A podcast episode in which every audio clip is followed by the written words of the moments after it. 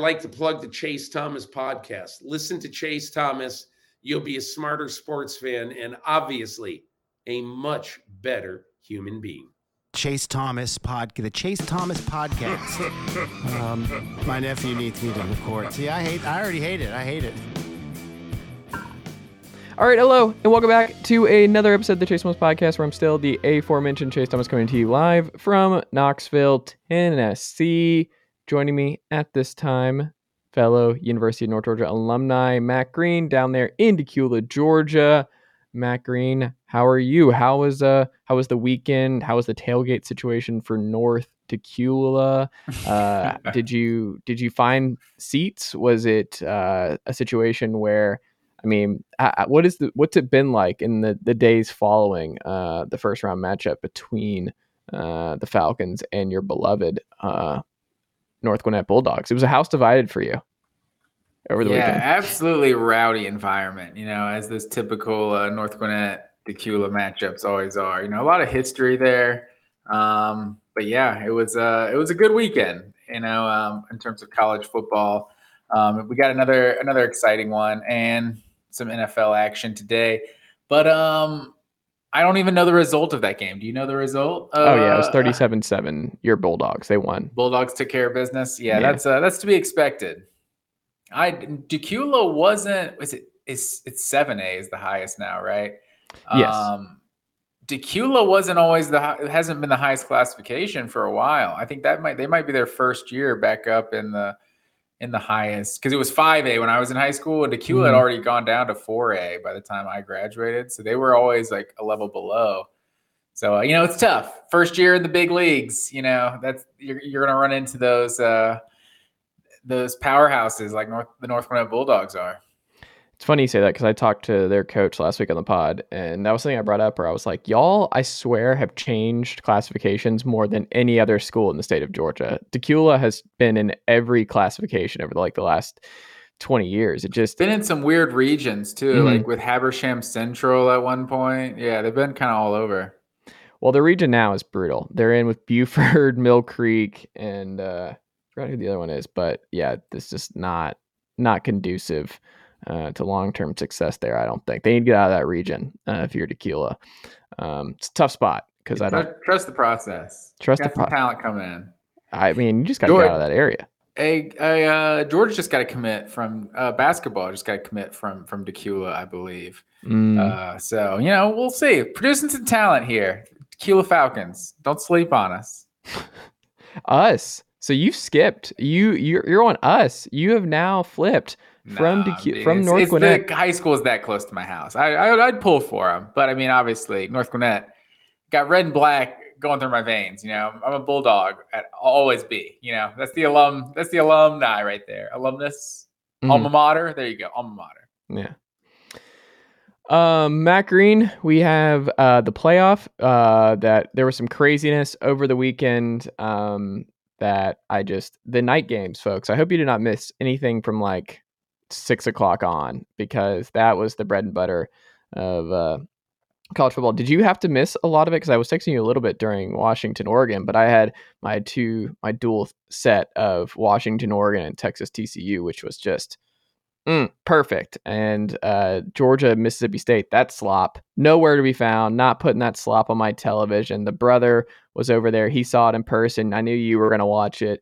No need to to worry about um, the mess that was Georgia and Starkville, Matt Green. But uh, oh, yeah, what? Man. Did... I, I was locked in. I didn't okay. miss a second of it. Okay. Uh, I was actually at my brother's house, so he had the two TVs uh, working in his basement. So we were we got a flash with TCU, Texas, and uh, Oregon, uh, Washington on like the bottom screen. So mm. it mm-hmm. was we uh, we kept track of it pretty well. But yeah, Wait, was, which uh, brother are we talking about? Are we talking about the brother that is friend of the program or the brother uh, friend, that, friend of the pod? Okay, friend of the pod who finds he he sits on the outside. He's a lurker and he waits for his moment to like tag me in something that's anti Tennessee. He's always ready for it. I don't I don't know if he's got like an alert for something on Twitter where Hey, if something he's a bad uh, happens, he's a very loyal listener to the show, you know. So when when once the all the Tennessee garbage just kind of gets flowing, sometimes you gotta you gotta push back on it. Mhm. well, he's ready to go. Uh, Jake is ready to go for pushing back on it. That man is uh, locked and loaded. So what I, I'm sure he's going to tag me in something about Tennessee losing to Colorado in basketball today. Of like everything's cool? Question mark eyes emoji. Uh, I'll look out for it, Jake. We'll we'll see what happens. I, yeah. you could be right. Um, well, this was uh, this wild weekend um, for uh, the college football playoff. Um, I think we should start by who can still make the playoff and who can't. Matt Green. So you've compiled how you think this will ultimately unfold of who can and who can't. How do you want to do this? Yeah, I got a list. I came up with nine. I think we got nine teams that you can't. How do we how do we phrase it? You they they theoretically can make the playoff, right? I don't I don't Mm. think all nine of these, you know, have a realistic shot necessarily, but you you can't say that they're mathematically eliminated to this point. And I think um obviously you start with the top Georgia, Ohio State, Michigan, TCU. It's probably going to be the top four when the rankings come out uh, on Tuesday, and then Tennessee, Tennessee and USC. I think are the are in a solid like that six is almost like in a take care of business. It's going to be hard for you to not get in if you take care of business. I think it's it, there's obviously going to be a discussion because all six can't make it. But once you get to LSU, and then I, yeah, the last three LSU, Clemson, and North Carolina, I think the ACC champion is just really behind the eight ball. You know, a one loss ACC champion most likely won't get in. But if there is any kind of madness, we get a two loss Pac 12 champion. Tennessee trips up and loses. Who, who can they even lose to? South Carolina? South Carolina is it? Yeah. yeah, like it, something crazy happens, like just true chaos happening. A one loss ACC champion, I think, isn't mathematically ruled out yet. Um, where, where I think it's interesting is the Pac 12 champion because when we had that Oregon, now Oregon and UCLA essentially being eliminated this week, having Oregon in that Oregon with Tennessee and that, oh, which blowout was worse uh, conversation that was really hurting Oregon because at, at, the end of the day, Tennessee, the game was closer and it was at Georgia on the, a true road game. USC doesn't have that albatross, right, of a, of a bad loss to, that you can put directly, like kind of compare to someone else's resume. Like Utah is a good team, go for two, win win by one point. Like that's your one loss. And if they're a one loss uh, Pac-12 champion, obviously the the the win over UCLA might not weigh as much now, right? That could be the problem is the resume.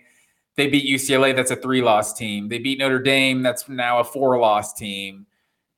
Potentially Oregon in the Pac-12 championship, that's now another three-loss team. So maybe their resume doesn't stack up, but I feel like there is a bias to if we can get a one-loss conference, Power Five conference champion in there, to to satisfy all the regions of the country and everything. I think there is a a want to get the Pac-12 champion in. Obviously, TCU I think took the biggest step uh, forward um, because Texas looked like the biggest uh, obstacle still on the, on their path. But I think for Tennessee, I'll let you uh, I'll let you give your uh, impressions about this list. But I think at this point, the only scenario I see Tennessee not getting in the playoff is I think if, like I said, if USC is a one loss conference champion and TCU runs the table, I think that's, and then obviously the Big Ten champion and Georgia get in. I think that's the only like perfect storm scenario where Tennessee doesn't get in the playoff. Or you're talking like Michigan, Ohio State is like this potential just amazing overtime, one score game or something where you're like, oh, you know, these actually might be two of the best four. Like if there's some kind of, but I don't necessarily see that. I, I see, and I, I just see if if the if USC and I don't even think that's a that's a likely thing for USC to take care of business and only in the season with one loss. But I think if they do and TCU stays undefeated, I think that's the only scenario that keeps Tennessee out. I mean, you look at USC schedule. It's I think they have one ranked win to this point, um, and their biggest test and really only test was Utah, and they lost. Um, I don't think USC is strong in the committee's eyes, and I get what you're saying, where it's like you want to put the Pac-12 or you want to get as many regions involved in the playoff as possible, but I think there's a reason that Tennessee started the CFP at number one overall. Um, and they haven't forgotten about the wins. And if it comes down to it, where you have a one loss Tennessee team versus a 12 and one USC team, the committee is going to go in there and be like, we can't good conscience put USC's uh, body of work over Tennessee if they run the gauntlet and finish 11 and one. You just you can't do it. And I, I think I saw Peter Burns of SEC, uh, the SEC network. Did you see his tweet today? Um, I don't think I did. He tweeted. He I think he talked to a odds maker at ESPN or someone who writes about uh, sports gambling at ESPN. He asked him like on a neutral site, what would USC and Tennessee be at right now? What would the line be? And I think he said seven and a half for Tennessee. Yeah, I mean, I could see that for sure. It's it. I don't know. It's what what is Tennessee's resume? I, I figure like a lot of it was hinging on that win against Alabama. Like I mean, LSU, LSU's win looks LSU significantly bigger now. That's a really good win too, for sure. But once Georgia, if Georgia, like most people think, beats LSU handedly, they now have three losses. Like, is that kind of change people's opinion of LSU? Or if they they somehow trip up, like I mean, they almost lost to Arkansas this week. Like they Mhm. arguably should have lost that game the the way it came out. But LSU didn't look great this week. If they somehow get tripped up and lose to Texas A&M, they're still in the SEC championship. Like I don't know. We we've seen Alabama all year just kind of look kind of mediocre playing on the road. So I if that's the if that's the number one thing on Tennessee's resume, I don't know how valuable it necessarily is when you, you look at USC, how much just like a trump card it is when you look at USC's resume. If you have wins over Oregon, wins over UCLA, and a win over Notre Dame, like I and you have that 12 Wait, where's the Oregon win coming? Potentially in the in the Pac-12 championship. I don't think Oregon's getting in now. Well, I mean, who's getting in? I mean, I think Utah's going to run the gauntlet. I think we're getting like Utah, USC. Oh, and that, that's an even better point. If we Yeah. get Utah USC and they are able to beat Utah, like I think like the next best thing to an undefeated season is a one loss season when you avenge the one team that beat you, right? So And the funniest part is, I think Washington's the best team in the Pac-12, and they're just being forgotten about. I think uh, Washington's proven proven a lot. Like if you put any given Sunday or any given Saturday and had to bet on one Pac-12 school right now uh, above the rest to just win any game against anybody, I'd probably go to bat for Michael Penix in that offense, and we'll get to that game. But um, I don't know. I don't think the Pac-12 and the ACC. I mean, Oregon, I thought had the strongest case because Oregon was beating the crap, and they were winning impressively. Yeah. And even like there was, it's a different. There's a difference in the way Oregon's winning and had been winning versus USC. There was Yeah. a stark contrast between the way they were rolling. They were what 30 points uh, or more every single game. Uh, I think it was 40 or more. 40, single yeah. um, Bo Nix playing out of his mind. Um, I think he's only thrown like two picks or something this year to this point. Um, Yeah.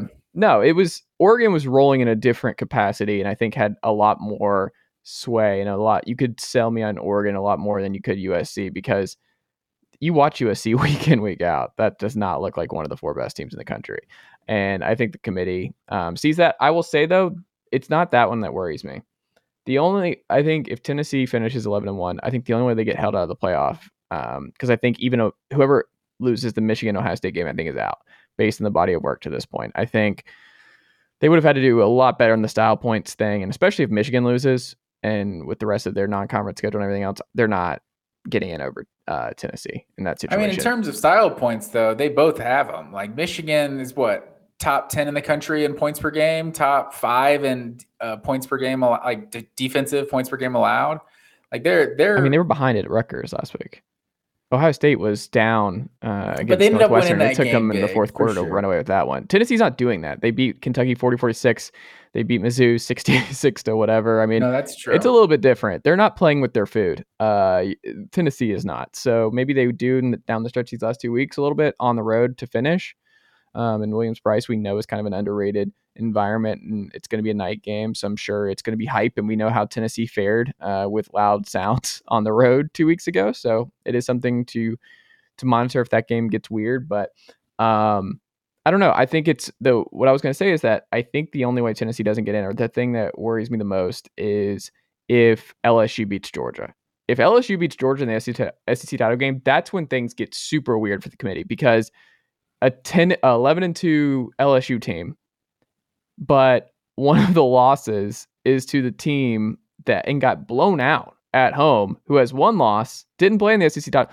Are you going to have the cojones to put LSU in over Tennessee and jump them for beating Georgia, who Tennessee lost to, But again, we saw it at home earlier this season where Tennessee beat the living hell out of them.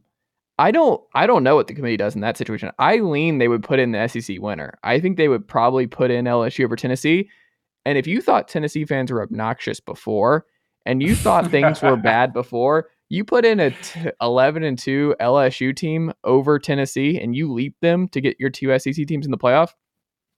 Oh man, just I just I don't think the good folks, even the committee, even wants that because the calls, the emails, everything else for months uh, after that will be never. Are you in, are you inciting something right now? What's, I'm not inciting something. I am saying that like I've seen how things have gone in past coaching searches here on Rocky Top, and I've seen situations at home uh, with a certain rival in town with mustard uh, bottles and golf balls. Like history tells me I would just be a little concerned about the scenario of LSU hopping uh, Tennessee to make the playoff um, if they were to finish this thing out and win win the SEC. But I don't think that's going to happen. But that's I'm going to be the biggest Georgia fan uh, on uh, the SEC championship Saturday. Uh, in a few weeks, I'm just going to be go dogs like sick 'em. Yeah, how about those dogs, right? Ladd McConkey, he's got a little bit of Wes Welker in him. Uh, Stetson Bennett, that guy's a gamer. I just I see number one overall pick um, with Stetson Bennett. Todd Monken, I don't know what we're seeing with Josh Heupel. Like Todd Monken, that man's a genius. Like run the football, throw the football, you plug and play when you're at the University. I know you're being sarcastic right now, but Todd Monken. I'm not being sarcastic. I'm just saying I'm going to amp all of it up. I'm just going to be the the ultimate dog fan uh, in a couple weeks, and that's your one time. You'll get it from me.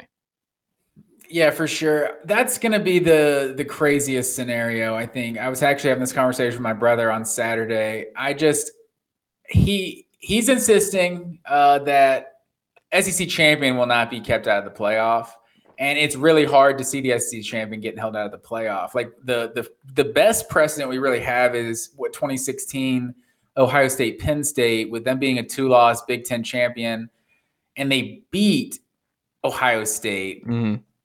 and they still put Ohio State in the playoff because that was their only loss.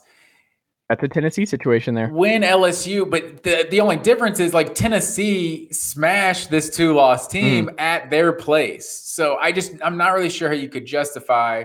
It's like the reason Tennessee's not in the in the SEC championship game is because the SEC East is is better than the SEC West essentially this year, right? Like there's there's two one loss or undefeated teams at the top of this uh, division of the conference, and that's not the case on the other one. So it's really hard to see. And I think basically going back to talking on USC, I don't think that's the most likely scenario. And so I, I think just looking at what they've been all year, I don't see them. I think like that's the perfect storm of Tennessee getting out of the play, not getting in the playoff. I just don't see USC really running the table at this point for all the reasons we said.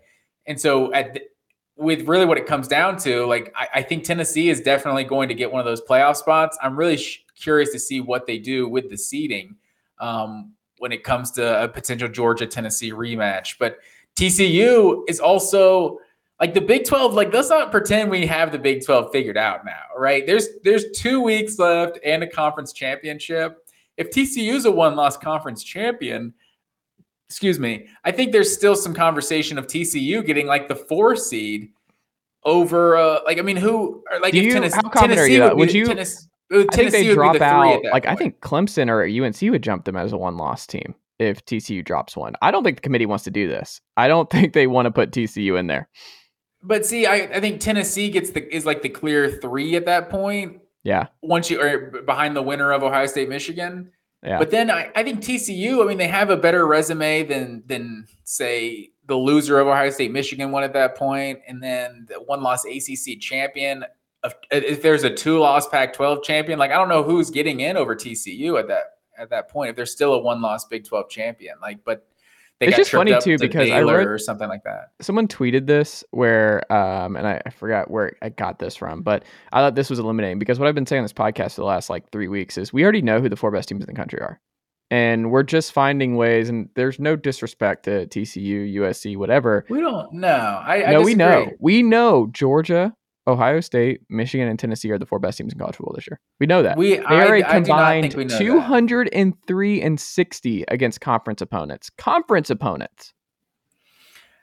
Of of course, those teams look like the best right now, but like TCU, according to what people think and what Las Vegas says, TCU should have lost this past week by seven, but they didn't. Like we don't know all of this. Like TCU is undefeated. Like I think the Big 12 has been a really solid conference. Like I I don't know for a second that Ohio State or Michigan is is for a fact is better than TCU. Like I can't. I mean, if you put no, I know for like, I shouldn't say I know for a fact.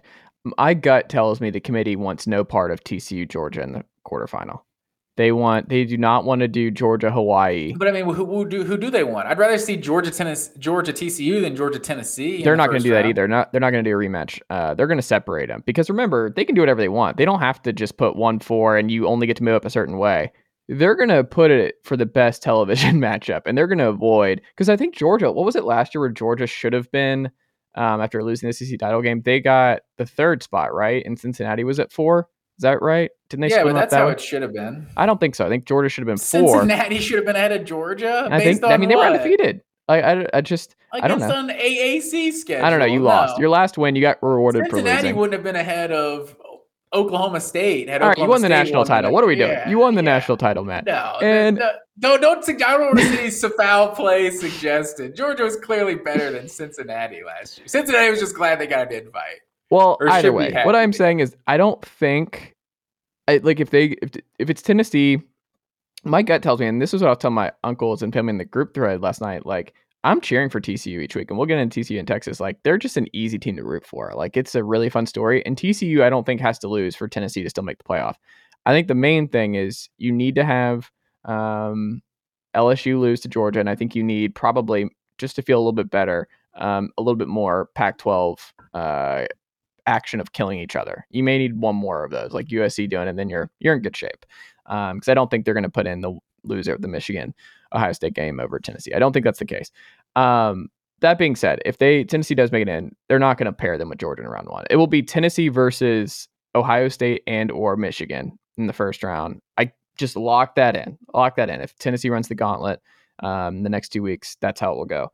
Um, they'll get that one, which will be you know the network, and that's part of this is the networks want you get Ohio State's offense and CJ Stroud against Hendon Hooker and the Tennessee offense.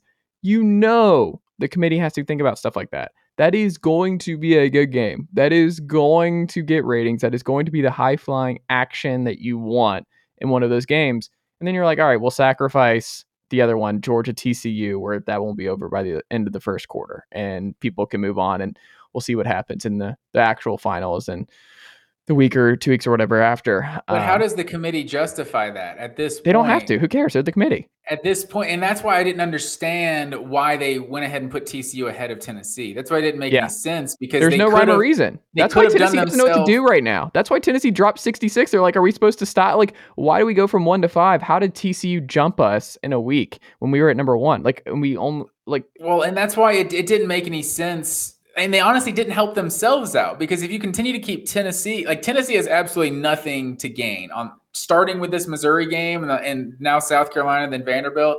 There's nothing that was going to improve their resume from this point out. Hmm. TCU is going to beat Texas like they just did.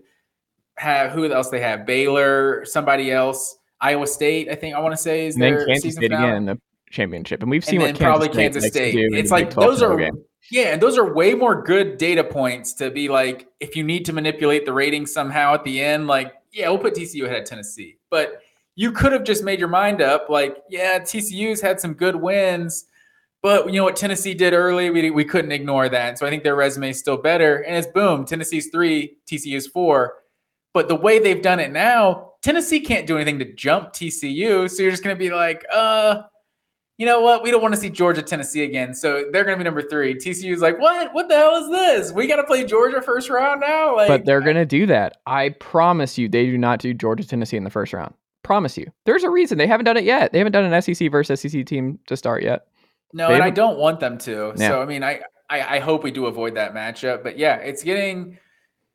I hope you're right. I think Tennessee Ohio State is a, is a matchup that a lot of people want to see from an offense versus offense uh, perspective. But uh, that Ohio, that that Tennessee Michigan uh, rivalry that goes deep. That goes back to the Charles Woodson, Steele, and Peyton Manning's Heisman days. So uh, that's that, that'll also be a good one. So I don't know. It's looking like it's gonna be hard to keep the Vols out of uh out of the CFP. Hate to see it. I think it takes a. I think I think it takes that perfect storm, and I just don't see it happening. Hi, And- Jake. Vols in the playoff. And the one Um, loss ACC, we didn't really get to that. No, they're not in. Like, you, you threw them in. I don't think there's a path. I think they there's no respect there. What did where did Clemson I think the fall? path. I think Where the did Clemson path is fall? just. What are the the rankings that just came out? Like the AP poll this No, week. I'm talking about the CFP rankings. Where where did they fall to? Um, I'd have to look. Clemson, I think, went to ten, right? This past week. I Yes. think you're right. Um, mine's not pulling up right now. They went to um nine. Okay. I don't see them moving up. North Carolina North Carolina's at, like, 13 right now. Yeah, but I don't think there's mean, a path. But I No. will say one Drake loss. May in the college football playoff would like to see it. I don't think they win a playoff game, but I would like to see Drake Maye play football one more time. I would like to see uh, if Georgia was able to slow them down. That'd be fun. Throw UNC in there. Why not? Drake Maye. Be fun. Clemson, keep them the hell out. No chance. Get them out of here. We don't want Clemson in the college bowl playoff. Um, Matt Green, we speaking of UNC, we get the conference clinchers. We get UGA, LSU clinched um, in the SEC. Uh, we also get Clemson versus North Carolina uh, in the ACC title game. Which one are you more intrigued by, Matt Green? I'd say I'd have to be more intrigued by uh, Georgia LSU because it's the SEC championship. Uh, but obviously, I think North Carolina Clemson is going to be a good game. I think you know it's good to see, but like you like we're just talking about, like you, yeah, maybe we're seeing the eighth eighth number eight team versus number ten in the conference championship, and you're like, oh, this is a entertaining game, and then you turn your TV off, you don't think about the ACC for the rest of the year. You know, it's like this LSU Georgia just has something on on the line. Like maybe LSU has an outside chance. I I still feel like it's hard. It's hard to justify them jumping into the playoff. I think they need a little bit of chaos. Like if you're comparing, like I don't know, it, it feels like you need three SEC teams to make the playoff for LSU to be able to get in there. It's just it's hard to justify them ahead of Tennessee. But just from that storyline, I think Georgia seeing number one versus number like five, number six at that point in the season will probably will be a, just a much more interesting game. It's the SEC championship. This what I think the fifth time we've seen uh, Georgia LSU in the SEC championship, and I Geor- Georgia's one in three in in those games to this point. So, well, uh, DJ Shockley in that gang was the only uh, only one that could get it done. I think Don't you every dare. Don't you dare. Don't do this. The What dogs better not do this. The don't don't do this. Don't give Brian Kelly and the LSU Tigers a playoff spot. Don't kick. Don't just tank to keep Tennessee out. I don't want this. Kirby, you're better than this. Don't even think about it. Go for it. Um, he does it every week in the post game where I, I watch this book and it's like it's hard, man. These dudes are hard to play against. Uh, week in, we got got a different kind of offense. I do like though that Kirby mentioned this week because there's a lot of people who are like, "Oh, Tennessee runs the Baylor stuff." I mean, run the air raid. It's like it's not what we do whatsoever. Um, and Kirby talked about it. He's like, no, the air raid was this week with uh, Mississippi State, and he called uh, Tennessee's offense just something else. I forgot what the actual terminology, but he made it po- a point where it's like it's like you're playing the triple option one week, the air raid one week, and then something else the one the other week, and it's like it's really hard and to prepare week over week when you have those different kind of teams. And now you get to go back to more of what you're accustomed to against Kentucky uh, this week. That's easier uh, to prepare for because it's just more of a traditional style um, as opposed to what Tennessee and Mississippi State and others have run in the past. So I'm glad he made that differentiation because that's just such a lazy thing I've seen where it's like Taylor, Tennessee's running the Baylor scheme. And I'm like, no, Tennessee is not running the Baylor scheme. And I don't know if you saw, but they are running the football with Mr. Dylan Sampson in the second half. The uh, He passed Eddie Lacy uh, in his all time Louisiana State running record. So Dylan Sampson, watch him. Great burst. We'll talk more Tennessee LSU or Tennessee Mizzou. I know you're excited. Um, last thing before we get into our week, uh, what week eleven recap? Week twelve? What was this? Week eleven? This was week 11, sir. Um, it was a doozy, my friend. Well, hold on. Before we get into it, very quickly, Carnell Williams, because we're not going to talk about Texas A&M Auburn on the show and what happened. Cadillac gets his first win as the Auburn head coach, uh, interim head coach. Great story, easy guy to root for. Jimbo and the A&M Aggies are now eliminated uh, from bowl contention. um, which is just insane for what a preseason number six. Is that where they were before the yeah. year? Um, hard to see. I don't even know when the last preseason number six did not even go bowling. Um, that's um, the last bonkers. one. Um, the most recent, I think, uh, was Texas back in Mm. uh, 2010. Uh, the year after Colt McCoy left and won the national championship, they I think they were preseason five. Was it Garrett Gilbert? Was he the starter? Yeah, Uh, and I think they missed a bowl game.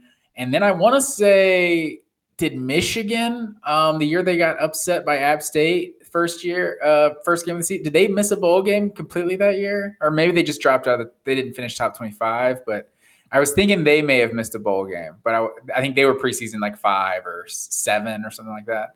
it's a good question. I'm not sure. I, I'll pull that up um, a little bit later. Um, Matt Green, how do we do this weekend? I know I followed my heart. This is one of those sad things, and I, I if I could play and license the music, I would play the Titanic song. Where I went down with the Sam Hartman ship, I went down with the Tulane ship because I let my heart cloud my mind. Matt Green, I knew UNC was going to beat Wake. I knew UCF was going to beat Tulane, but I was like, you know, Tulane's a fun story. Sam Hartman, our women, all in on Sam Hartman from the looks department. you know it. It's, it's just easy to root for him. Got the eyes, bone structure, facial hair, all that. It's what you want in a leader. And take it easy over there.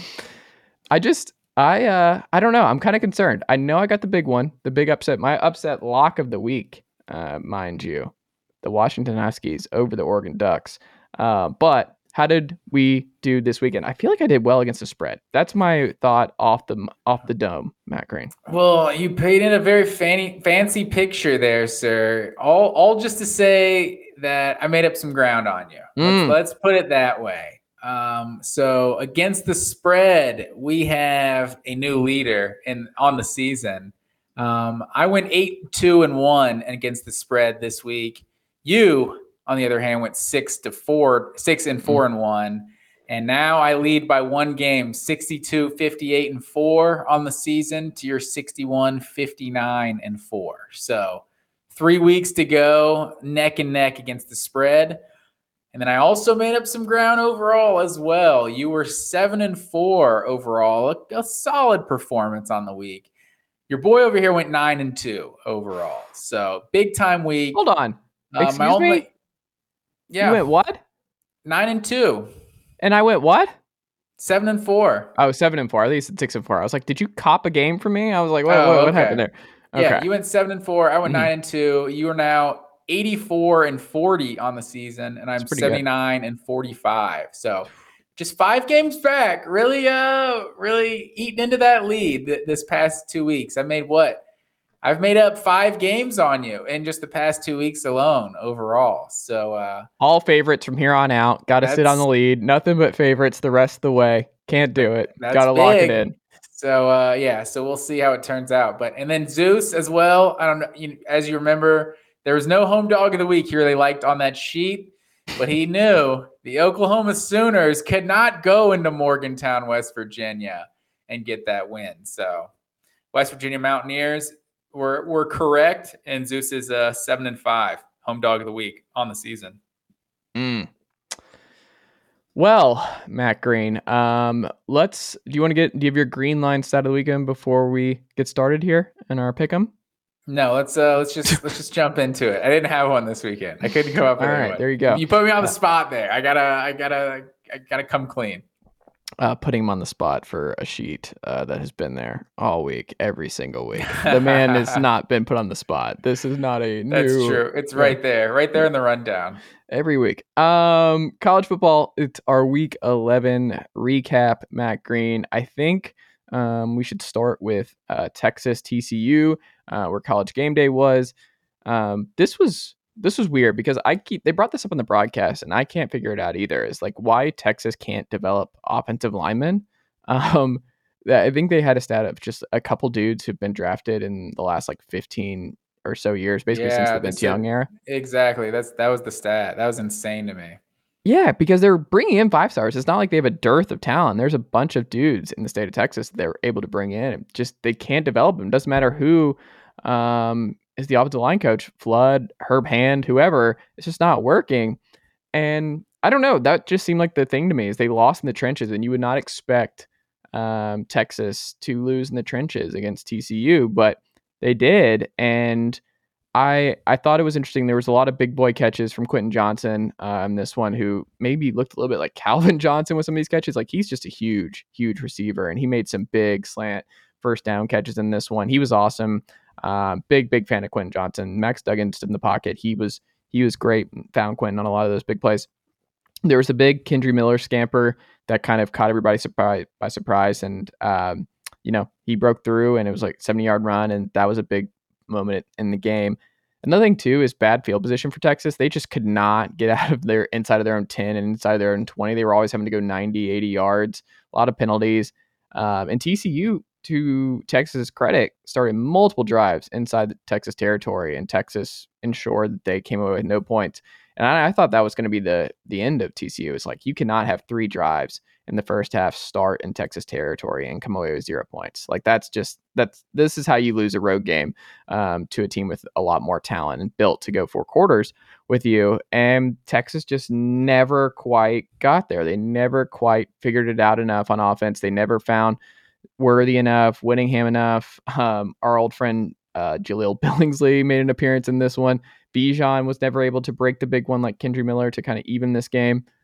I came away extremely impressed from TCU because they won a game in a very different way on the road where, like you said, seven point dogs and they just took care of business again. They just they keep finding ways to win, but I also thought they were the better team on Saturday. I thought that was that was pretty clear. They were better coached and they just dominated the Texas OL, which I did not anticipate coming in. Matt Green, what did you make of it?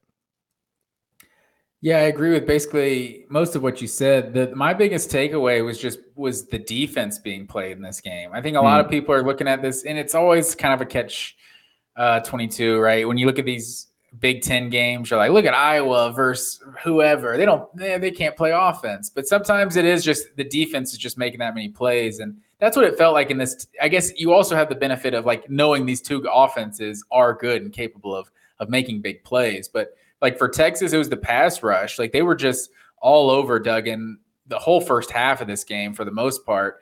And then, like you said, with TCU's run defense, holding Texas to 28 yards rushing, just like it was a it was a very impressive performance. And and like you said as well, like to see them win a game in a different style like this, I I thought was the most impressive part about TCU. And I mean, also like you look at the box score, like, oh, you think maybe Texas scored one touchdown. It's like, no, just a scoop and score. So, like, the offense didn't score one touch, didn't even get in the end zone in this game. So, uh, I thought it was super impressive. Obviously, a hostile environment, like big game atmosphere, and for TCU to go on the road, this was a this was a huge win. Yes, absolutely. Um, we'll see what happens uh, this weekend um, where they go on the road at Baylor, and we'll get into Baylor and what happened to them um, momentarily.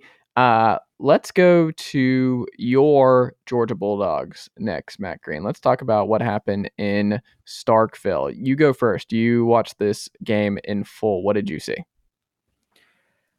Um, well, I think you saw another game where Georgia, if they turn the ball over, then they they look beatable, and so they're you know, Stetson Bennett threw a couple interceptions in this one, and one of them's just you know a ball getting batted down at the at the line of scrimmage, um, and the defensive lineman intercepting it a little a little fluky. But I think this offense is just it's really explosive. Ladd McConkey, I think he's really like he had some struggles mid year. I think it was the Kent State game where it was like three or four games in a row. Some people say he was battling an injury, or I don't know. It, it felt like he wasn't like a confident, like he didn't seem like he was as confident of a player, like dropping balls, like not really making plays after the catch. I think you've seen the last couple weeks the Tennessee game now against uh against Mississippi State. Like this guy, he's a playmaker, and so his, his big run I thought really changed things around. Like because they I mean they dominated the first half of this game. Like it was 17-3, I want to say. Uh, like Mississippi State hadn't really moved the ball at all, and then they took that punt to the house. So that really kind of made the score line look like the or 17-6, I want to say when that happened. Um, so that really made the score line kind of look like it had been a close game. But I mean, you know, kudos to Mississippi State and their special teams. It's been one of the best in the SEC this year. So like that's that's part of their team, and that that's a play they made. Uh, but yeah, and then you just saw Georgia like it, it, got a little close, but then you saw this Georgia offense uh, just you know they just they just took care of business. Ended up dropping 45. I thought Stetson look Stetson. You saw Stetson's highlight reel uh, touchdown, just absolutely making the defender uh, look silly. That's the second time he's done that this year. He did that against South Carolina as well. But yeah, I think uh, Georgia was not really able to run the ball in this one. It was uh, if you take away McConkey's like 70 yard touchdown run, I mean, they really had like I think it was like 32 carries for just over 100 yards. So they Mississippi State did a really good job of kind of forcing Georgia to, to throw the ball. But I think that's that's what Georgia is now that they weren't two two or three years ago. Was you take away the run and they're still able to beat you through the air. So yeah, I thought it was still a good, a impressive performance from from Georgia. I I was a little worried uh, about eating my words because I felt like I was I was a little brash against Will Rogers being overrated, but I think he kind of saw what Will Rogers is. It's like this offense, they just they throw short stuff and against a team like Georgia that tackles as well as they do, like you're not to bust any of these short short throws into into bigger gains. Like if Tennessee wasn't able to do that, like Mississippi State's not going to be able to do that. So, yeah, it was interesting for a couple quarters, uh, but but Georgia for the most part took care of business.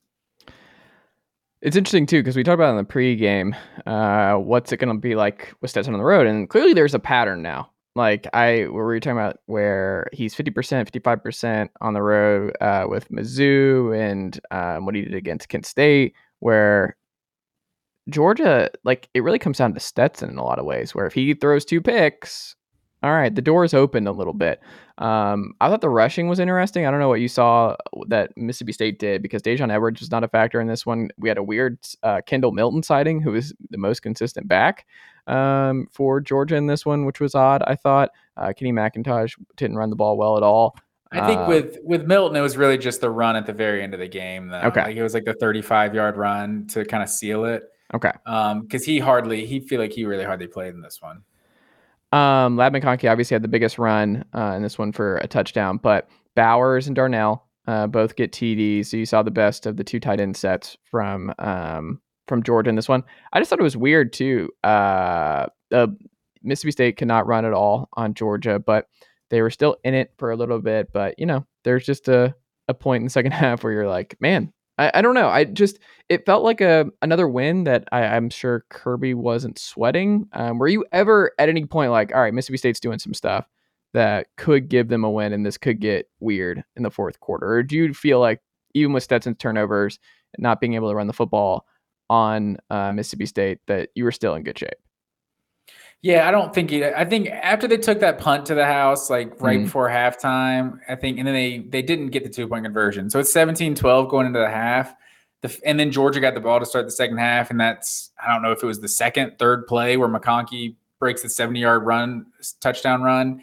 It's like just the fact that you started the second half like that, got up you know two scores it's like it didn't the game never really felt in question like so yeah i i would say it, like like it was more of a playing with your food i, I know a lot of people are saying that these hmm. days mm-hmm. um it, it, kind of felt like that more than anything else it, it's not to take away credit for mississippi state because also the the first interception Stetson threw it's like that was pressure mississippi state had on the quarterback like he got they hit his arm as he he was throwing a deep ball so Stetson just kind of put a, a duck up there that was easy to intercept. So it's obviously a play Mississippi State made. But but yeah, he also had a, a couple questionable throws uh, into coverage. So I don't know.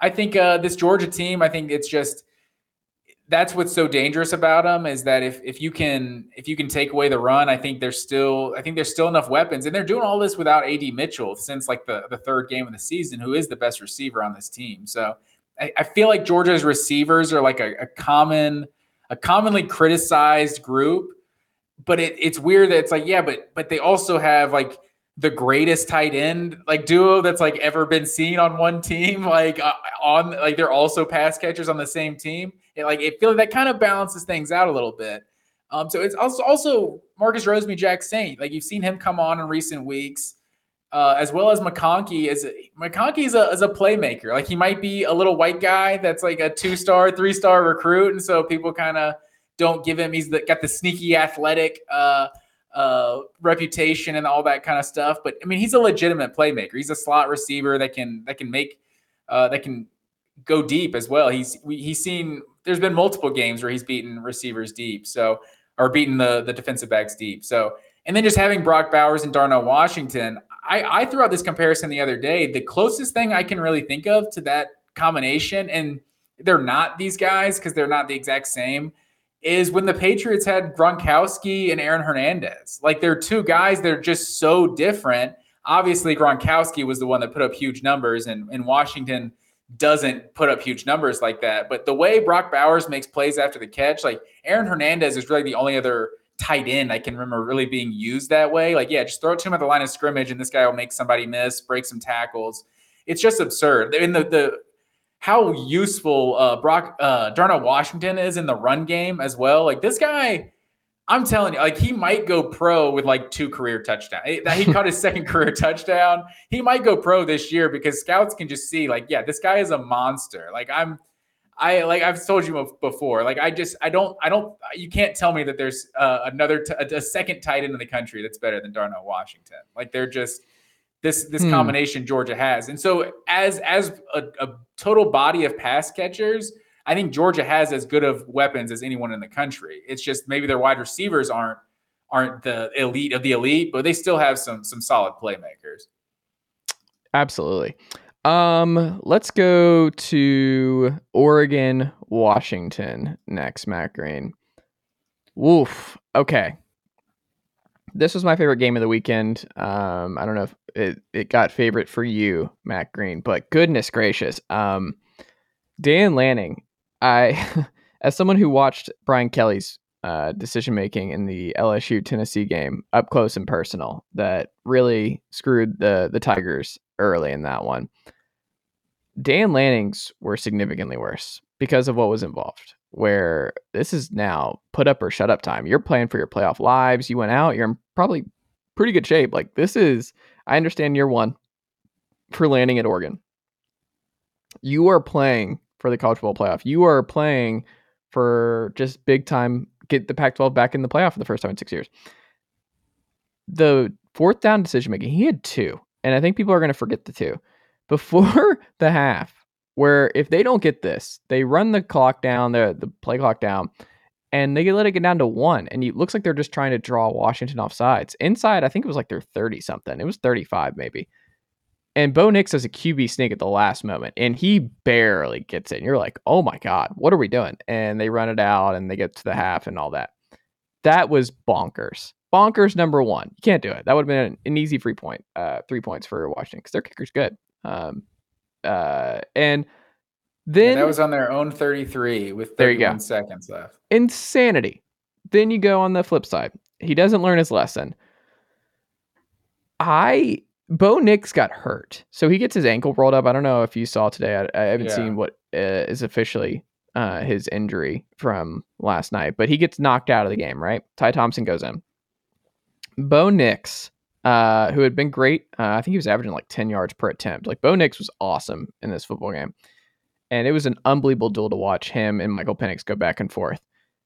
They decide uh, to go for it um, on fourth down. Bo Nix comes back in the game, like clearly hobbled, clearly not uh, in in great shape, but he's begging to come back in the game inside where was it matt green? Is it inside their 30 where is this one? This last one it was on the 34 with 34 yard line. They don't get it. And he gets hit incomplete. Washington ball. Washington kicks a field goal. Um, they go up and then you go down the field last little bit bo nix clearly not right in this last drive um, for the ducks and then there's a crazy out of bounds inbounds thing where it's like, did he push him out and then he came back in or did he not? But you can't review that. You can't review if the player was pushed out and come back in. And you didn't really I, have a definitive angle if he no, and I don't completely think out of bounds either. But right, you got to trust, I guess, the line judge that's right there. Exactly, and they just, I, I just that decision to go for it on fourth down, it flipped everything. It cost Oregon the game. It was one of those where it's Bo's not even right. Like you're not even, you're doing this when Bo's not even 100%. And I I don't know who was in his ear telling him to do this, but it was one of the worst fourth down play calls I've ever seen. Um, one of the worst coaching meltdowns I've ever seen. Um, that's a lot to win trust back from the fans for that one. That's going to be something that stings for a while because it knocks you out of the playoff. It knocks you out of what could have been a special season. Because look, Bo Nix has been incredible. Like that, this Oregon team looks like they could be in the playoff. Like this felt like a playoff type team for them. Mm-hmm. And to throw it away for that, and again, there was some great stuff in this one. Bo Nix, they led a 10 minute drive in the fourth when Michael Penix Jr. had one of the most bonkers interceptions at the goal line where he could have just thrown it away and he just airmails it uh, when he's scrambling to his right um, to a Ducks linebacker. And the Ducks proceed to keep the ball for 10 minutes and then end it with a QB draw touchdown by uh, Bo Nix that was beautifully scripted. I just, what a gut wrenching way to lose. And this game had it all, but I, I mean, I, whoo, what do you think of it, Matt Green? So the only um, decision I can think of off the top of my head that was worse, um, just so easily a second guess, was the Kirby Smart, the fake punt against mm. Alabama in 2018. Mm. Only because in that scenario, Alabama just wasn't scoring on Georgia every single time. I think that's that's the one because I was shocked. Listen to the cover uh, the cover three, their their instant reaction earlier today that uh, Tom Fornelli was the only one that was that was even disagreeing with this with this call. Like they were they were acting like, well, yeah, this is what you have to do in this scenario. Like you, got to go for this. And it's, I'm like, what, what are you even talking about? Wait, like they I, were saying he should, like that was the right call. The second one. Yeah. Everyone except Tom Fornelli is like, absolutely not. Like, especially like both of me and you were texting, like, yeah, without Bo Nix in the game, like I can kind of, I can, I can play devil's advocate for it because Washington was was absolutely torching Oregon, right? So mm. you're just saying we we can't afford to give them the ball back. They're going to score on us and beat us, right? So mm. I guess that's the logic. But without Bo Nix in the game, okay, make them do that, right? Don't just give them the ball on the 30 yard line. Like I just I couldn't believe what I was seeing. Like without Bo Nix in the game, because like you said, Bo Nix had been so good. He's he's such a dynamic player. Like you put it in his hands on fourth down, like he's got an opportunity to scramble, run for it or throw for it, like make something happen. But with a true freshman in there, does Washington really think, or I'm not sure true freshman, but with a backup quarterback in there, does Washington really think um, that uh, Oregon's going to pass here? Like they went all out against the run and they absolutely, like the guy slipped, but they blew that play up. Like it was one of the worst coaching decisions I've ever seen. I I just can't imagine like what like even a minute 26 with multiple timeouts like that's a long time in college football but like mm make them make them come down and beat you. Like you're still at home, you got that home crowd behind you. Like I don't know. It just I can't understand. Wait, am I misremembering? Did Bo Nix not come in for the fourth down, or did he? I thought he did. No, Bo Nix still wasn't in the game for that. Oh, I thought he down. came back for that fourth he down. So he came back in, in, for the final drive. I thought he was they, in for that. Yeah. Final, I was thought he was in it for the fourth down, played the handoff. So he didn't hand it off to him. It was no, Thompson. No. Okay. And that's oh, that I feel like that was the worst part to me. Yeah. It's like if if Bo Nix, no, you're not there, throwing it with Trey, with Ty Thompson there. No, there's just no chance that uh, I just I I couldn't I couldn't get it. Like like you said, it, it, almost spoiled like what was like the best game of the day. Like this mm-hmm. game, mm. this game had everything. Michael Penix put put the team on his back. Like he just he put the team on his back though. I was I wasn't gonna reference it again, but uh but exactly like it was uh so that's the only thing I can I can kind of defend it is that you kind of reading the game that like if we give the ball back to Washington, they're just going to come down and score on us anyway.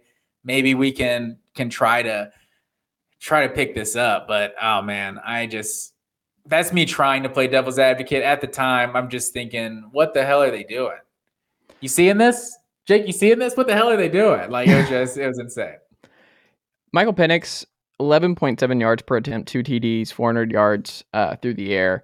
Uh, Jalen McMillan had a, one of those catches you don't see very often where he rips it out of uh, the Oregon defender's hands, which should have been a pick, and he comes down with it and like he fights for it. And there was probably, and I think it was probably an Oregon pick, but he wrestled it out of him as they were going down and when they were on the ground. But it was that was a big moment. He had a bonkers throw down the left side that went for 70 yards, where just the arm strength from Michael Penix is just he was incredible. Um, Kalen DeBoer is doing a great job uh, with the with the Huskies. But huge win for them.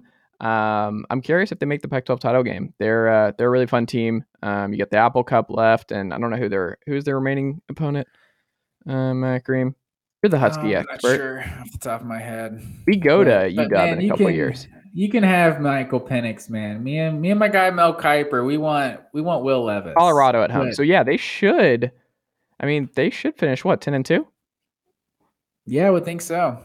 But also, but n- they won't get into the Pac-12 championship. I Can they not, no matter don't what? think- I don't. I'm not sure. There's really a scenario for them to get in.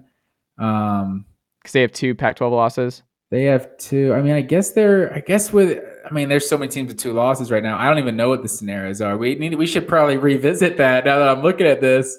Um, USC's nine and one, and we got four teams at eight and two. I know. I Hmm. know we got Utah, uh, Oregon this week. So yeah, things could get a little. I was gonna say, in the wait, they have to be able. They only have one loss, and it's Arizona State on the road. in the No, they have. They have two conference losses. Who's oh, the I'm other sorry. one? I'm, not, I'm. I'm who? Washington. I think they only have one. I'm looking at the standings right now. I can look at their schedule, but actually, Oregon and Utah only have one conference loss. So, Oh wait, I forgot they lost to UCLA. Utah. Yes, they lost to UCLA too. I forgot they lost back to back. Okay. So yeah, UCLA and Washington are both five and two in the conference. Mhm. Utah, Oregon are six and one, and then USC seven and one. Yeah, they're So, not getting in. Yeah, there's no way. They just played spoiler to keep. You know what it was? Chris Petersen dialed it up, and he's like, "We are the last Huskies. We are the last Pac-12 team to make the playoff. Let's keep it that way. Kick them out. Let's do it." I mean, if that's uh whatever whatever helps whatever helps you sleep at night, I guess. You know, I can't um it wasn't a good thing for the Pac-12. I think Oregon had a legit shot. You know why? I, I had this whole thing prepared for Mhm. our college football playoff talk next week, but now Oregon's Oregon's blown it. So what I was gonna sell say to you that it kind of hit me. I, I these were shower thoughts. Had an epiphany while I was in the shower, and I was like, the committee is not going to keep Oregon out for Tennessee because basically you're telling the Pac-12 don't ever schedule a game like Oregon, like Georgia or an SEC big time non-conference opponent because that's going to keep you from getting in the playoff. If if Oregon was sitting at one loss and it was just to Georgia, I think they would almost that tiebreaker would almost be like, hey, you guys went out and played someone like Georgia. We're going to put you in the playoff. But it's a it's a moot point now because Oregon's got two losses and Dan Lanning just uh uh I don't want to blame it all on that decision because it was obviously a really good game um, and I think Dan Lanning is still a good coach but man I uh a head scratcher for sure. There you go. Um, Ole Miss, Alabama. Uh, the sky is not falling for Alabama. Um, as they look like they're uh, well on their way to finishing ten and two, get double digit. You don't think 10 and 2 is the sky falling at Alabama? The sky is No. absolutely falling at Alabama. the sky is fine. Um, Bama's fine. Uh, they win late, big win late. Lane Kiffin throws his clipboard uh, on the ground as J- uh, Jackson Dart misses Mingo in the end zone. Um, great defensive play by Bama. Um, great uh, goal line stand uh, in this one, but Gibbs only six carries, three yards, and then Quinshon Judkins, who's just been awesome for uh, the Rebs all season long. Um, he ran all over Bama in this one. Didn't matter. Uh, three TDs, no picks for Bryce Young. Solid. Um, they scored on four consecutive possessions in the second and third quarter um, to get back in this one. I think they were down 17 7 early. But here's the thing Ole Miss and Alabama, Matt Green, are well on their way to finishing 10 and 2 apiece. Top of the SEC West is going to be fine. They might have three 10 win teams uh, at the end of the season. Pretty wild. And also back to back 10 win seasons for Kiffin at Lane at uh, Ole Miss. Pretty, pretty good stuff if you're the Auburn Tigers looking for your next coach. I'm not sure you'll find anything better. Uh, You're counting an awful lot of chickens before they're hatching there, sir. I'm just Mm. saying, Ole Miss, they still got Arkansas. They still got Mississippi State. That's not We know how Mike Leach is in rivalry games. We can go ahead and pencil that one in. They haven't clinched that that 10 and 2 by any They're well on their means, way. Like nine um, and three, I think is worst case scenario. And ten and two and nine and three in back back years at Ole Miss is still big time. No, I definitely agree with that. Yeah, I'm glad you you brought Jahmyr Gibbs. I really want to know what the story is is there with Jahmyr Gibbs not Yeah. not playing like basically at all in the second half.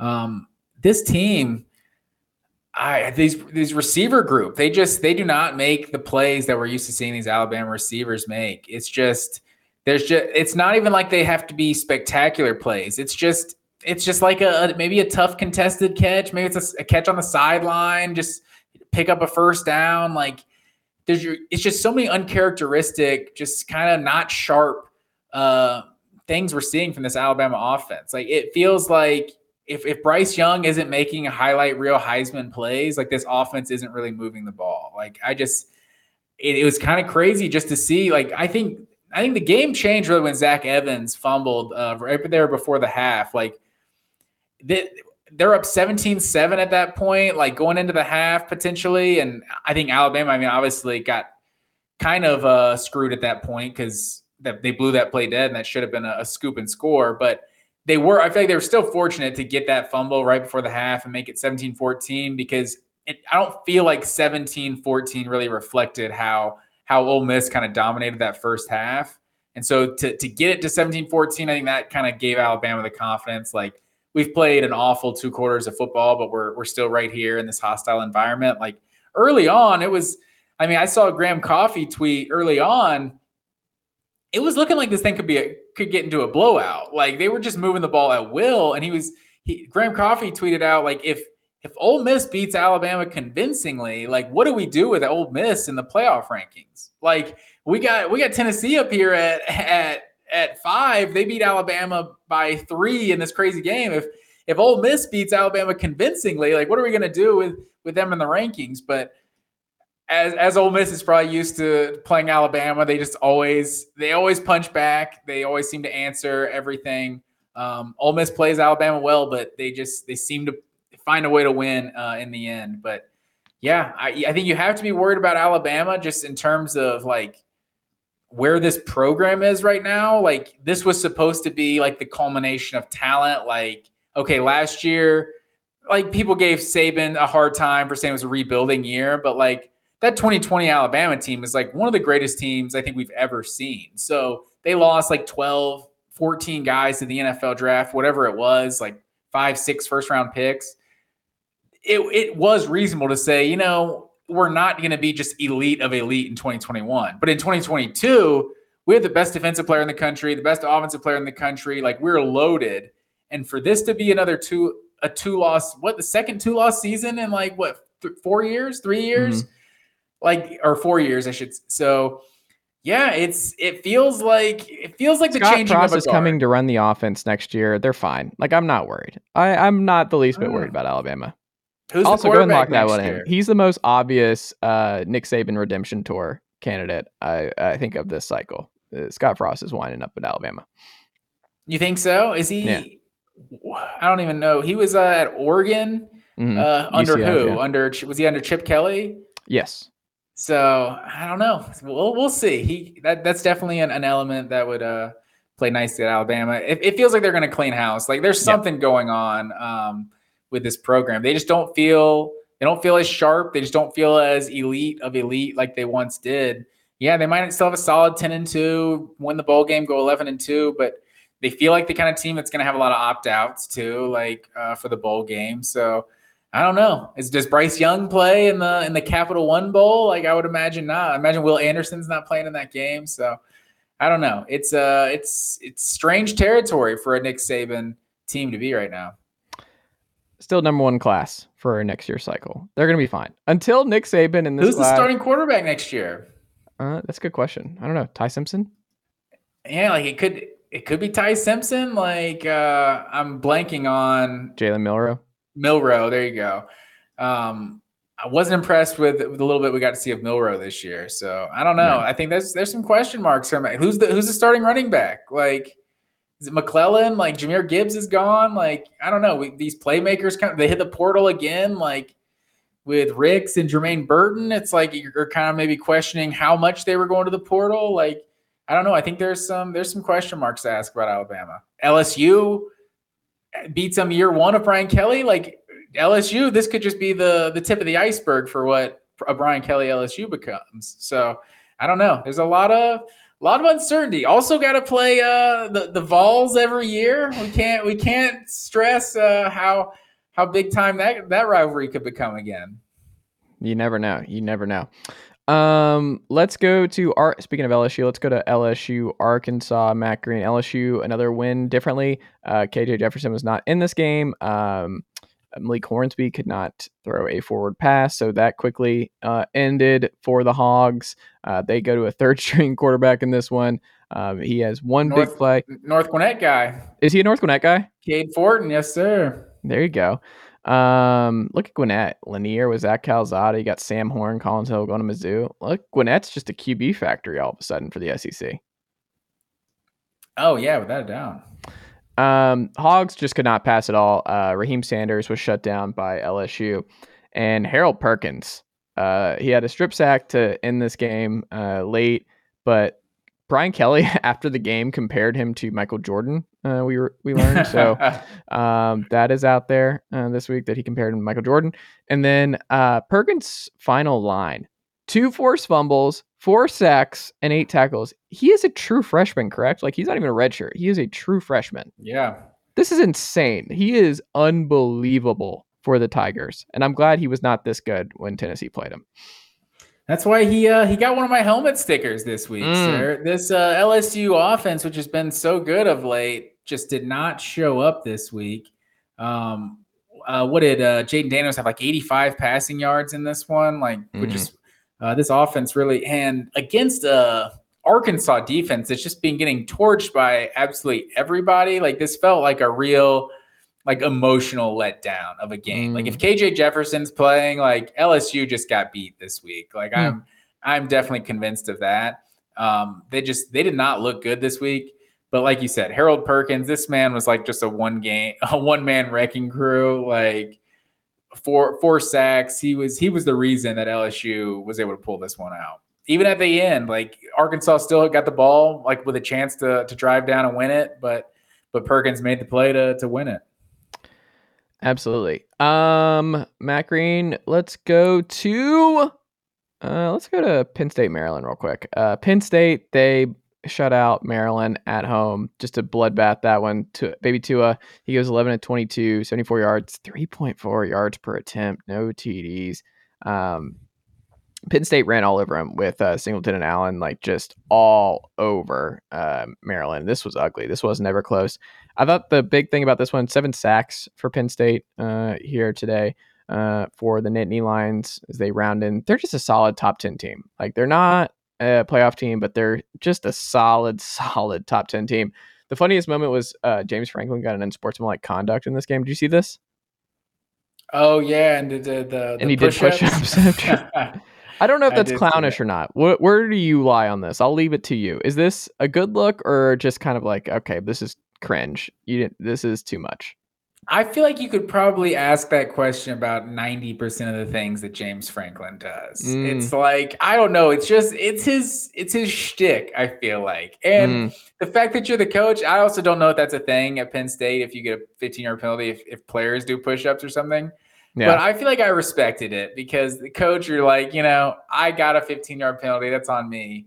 I'll do my push ups. Like I, it was, it was kind of cool. I um, but you could kind of ask that. Like I said, James Franklin is kind of corny in his like, in his own way. Like I, I respect, I respect his energy. There you go. Um, Matt Green, uh, let's go to Florida, South Carolina. Florida absolutely embarrasses South Carolina at home. They're figuring out. And this is what I said uh, in the preview. Florida knows exactly who they are. South Carolina has no freaking idea what they want to be on offense. And it shows week after week. Florida's like, we're we're building uh, running back you over here. We're going to run all over you. Etienne and Johnson have a big day in this one. They take the ball out of Anthony Richardson's hands through the air. They're like, this is who our our our identity is going to be. Is we are going to run the football. We're going to play keep away, and we're just going to out athlete you and out muscle you uh, over four quarters. And it's just it's working. Like Florida is clicking a little bit, so you can see what they're building there.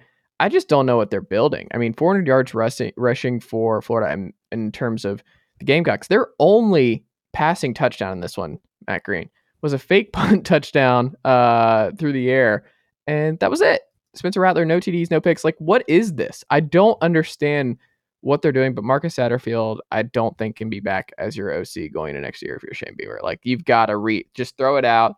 And at South Carolina, you got to figure out who you are. Are you gonna be a passing team? Or are you gonna be a running back U team? You, like you have Marshawn Lloyd, you have talent in the backfield, but like you got to figure it out. And Spencer Rattler did not solve their problems uh, from a year ago at the quarterback spot. And their offensive woes goes way deeper, but this is just embarrassing. Um, this is an embarrassing look for for the Gamecocks and where they are. And Florida, I think, is trending in the right direction, and South Carolina looks horrific. Uh, what did you make of it, Matt Green? Yeah, I think that's about you about nailed it. I think there's not much much more to add. I think Spencer Rattler. I feel like I wish I would have uh, trusted my instincts on mm. Spencer Rattler, our preseason predictions. You know, I'm just like I don't know, man. He's he's been pretty solid. He was good as a freshman at Oklahoma, but then once you start to think about it, it's like he's going to the SEC. He's no longer being coached by Lincoln Riley in this amazing offensive quarterback friendly system. Like I think he's just so much worse than anyone really expected him to be. Even the Rattler haters that were just like, he's not going to be good at South Carolina. South Carolina's not going nine and three. I think Chase Thomas is probably the head of that fan club of South Carolina is not going nine and three. What, what, what I are we said before people? the season that they were going to be lucky to make a bowl game. The South Carolina stuff was preposterous. And where are we at? They are even if with a loss, six do they four right now? Yeah, so they're, they've made a bowl game. That's it. You're going six and six. I think they're going six and six. Oh, who do they have next week? They have Tennessee, oh, Tennessee. and Clemson to end yeah. it. Yeah, you're right. Um, yeah, and they had Missouri they, they got a Missouri team and then a Florida year one head coach. Like there were opportunities. Like this could have been an eight and four type of season, and it's just not. Spencer Rattler's just just not that guy. Uh, Florida, like you said, they have an identity. Anthony Richardson's four yards away from them having three 100 yard rushers in this game. Yep. Just absolutely torched uh, South Carolina on the ground. Anthony Richardson, I I don't I don't know why I still hear like if he comes back, Florida's going to be ridiculous. Insert whatever you're about to say about Florida's offense next year. Like this guy better come back. He's not going to the NFL. Like he's he's super talented, but he's he's clearly a run first dual threat quarterback. He's got to get a little bit better uh, through the air, but but yeah, I mean, you had to be impressed. Like Florida is really kind of. It's funny that both these teams are six and four right now, but it feels Florida's six and four feels so much better than South Carolina's six and four right now. It's I don't I don't know what it is, but it, it feels like Florida's at least trending in the right direction to end the season. They got Vanderbilt and then Florida State. Florida Florida State should be a really good one this year. So yeah, and um, also my favorite Florida unis uh, they were rocking this week, the all blues. Those are good. Classic look. Classic look for sure. Uh, Matt Green, Tulane, UCF, bad beat by me. I knew like all week I was like I, I want you and just pick US UCF just do it like you know they're better better athletes like Gus Malzahn's gonna win this football game it's in Tulane all vibes love Willie Fritz and what they're doing with the Green Wave um the, who should be the 14th team in the SEC that being said oh, they yeah. it, they get down big early and they almost come back lose by a touchdown John Rhys Plumlee though just nobody like him, man. 18 carries for 176 yards, 9.8 yards per attempt, two TDs on the ground, man. Uh, they win the turnover margin. The, the Black Knights do two nothing, and it's hard to win at home against a good UCF team when you do that. Uh, what did you make of UCF winning this one, sir? Yeah, I was really uh, impressed with John Rhys Plumlee. Uh, do we have his measurables? Do we know? Uh, do we know what his combine numbers are? Because I see Taysom Hill all over this mm. guy. I feel like this guy could be a legit playmaker in the NFL. I don't know. He's uh he's he's just so quick, so athletic. But um yeah, seeing him, he's the workhorse back in this in this offense basically. But but yeah, coming in this game, I felt like T- Tulane had a really good defense, or the best defense in the AAC coming in. But UCF, they were just they were a more balanced team, playing complementary football, like good offense, good defense. Um, that's why I liked them coming in. But yeah, like you said too, better athletes. Tulane was a good story, but but UCF still the best team in this conference. Absolutely. Um, Matt Green, let's go to Baylor, Kansas State. Are they still your Baylor Bears? Mm, that was tough. They were gonna this this gauntlet to finish the season. They were gonna have to to run through it to to make the Big 12 championship. And 31-3 at home uh, to the Wildcats is not the way you wanted to start it. But um, also, uh, in my defense, I feel duped because Adrian Martinez only went seven for eight at this game. If I would have known Will Howard was playing, like like I like we said before, like Kansas State's a different team with Will Howard. Adrian Martinez, I think I think this week maybe we finally made the decision that Will Howard is the guy for this offense. So yeah, Kansas State with with him at the helm. I mean this this TCU Kansas State rematch, if we get it, that could be uh it could be a little different next time. That's the thing too, right? Like I just can you really go back to Adrian? Like he gets hurt, wasn't benched, he gets hurt. I don't know. Like they keep maybe it's just like you keep waiting for Adrian. You give him the start every week, and it's like any sign of issues. We're going back to Will. Maybe Will is just the hot hand. He needs to be on the bench and he needs to be ready to go. And teams don't game plan for Will Howard all week, and then you put Will Howard in there, three touchdowns, bam, out of nowhere. Um, he's just uh, the ready to go guy. I mean, this was huge. Will Howard was a difference maker for them. I just can Kansas State make a decision on who they are as a football team? Like, can we just figure out who they want to be? Because they flirt with elite, elite, like being the TCU of the conference and also being like the Iowa State. Like, they just have the dumb losses this year that you're like, what are you doing? Because then you do this on the road, which is extremely impressive. Like, what they did here, extremely impressive. And you just are like, can I go ahead? Can I pencil in that they're going to be great? Um, I don't know. Will Howard has thrown seven TD passes without an interception um, in the three quarters since uh, filling in for Martinez. Like, you got to go Will Howard the rest of the way here. What are we doing? Got to make the full time change, Collin Klein. Let's do it. Also, to correct myself, Will Howard did get the the vast majority of the snaps uh, the first time they played TCU. Mm. So we'll, we'll, see what happens there. But yeah, Baylor Bears. I think we can finally uh, put a put a put a pin in their Big 12 championship hopes. I think that's over. There you go. Um, they're not out of it though. If you look at it, Big 12 is a mess right now. The Big 12 outside? TCU is a mess. Matt Green. Um, they'll need a I lot of help, but with with Texas and Baylor losing this week because they still play each other too, so that's like an mm. automatic win uh, loss on somebody's schedule coming. I thought they. I guess you're right. Kansas State still has two losses, yep. so they, there is a chance someone else can get in there. Um, who Kansas State lose to in the conference? TCU and did they lose to? It was the dumb one, wasn't it? West Virginia? Who was it? I need to pull it up. yeah, who did they lose to? Who was the other one? They play West Virginia this week. Um, who was the other dumb loss? Oh, was they it? lost to Tulane. Tulane, that's what early it was. on. Oh wait, no, so that's a non-conference. So they lost to Texas. Oh, last week they lost to Texas. Yes. Yeah. Okay. Yeah. Texas, TCU, and Tulane as their other. Where they were at yeah. home. And it's yeah. just, what are you doing? Um, let's go to Wake UNC. Your two dudes, Drake Maye and Josh Downs, Matt Green. Yes, sir. Another one of my helmet stickers uh, on the day. Uh, Josh Downs, obviously, talk about Drake Maye every week. I don't want to sound like you and Sam Hartman, you know, just going nuts over here. But yeah, I'm not going just... nuts. It's the it's the wives. They they they are the ones pushing that narrative. It's not us. We're just supporting. He's the... he's getting his Matt Corral on in the running game, basically. Mm. His John Rhys Plumlee, if you will. Like 19 mm-hmm. carries for 71 yards and a touchdown on the ground, but 448 yards, three touchdowns, uh, no picks. I want to say he's up to like 35 touchdowns and like three picks on the season. I don't have those stats right in front of me, but he was he's just absurd once again. Like they needed every bit, every single one of those points. Like this game mm-hmm. just went uh, back and forth. But yeah, Josh Downs, 11 catches, uh, another North Gwinnett product, by the way. Uh, 11 catches, 154 yards, three touchdowns. Gives him a helmet sticker for me on the day. Oof. Um.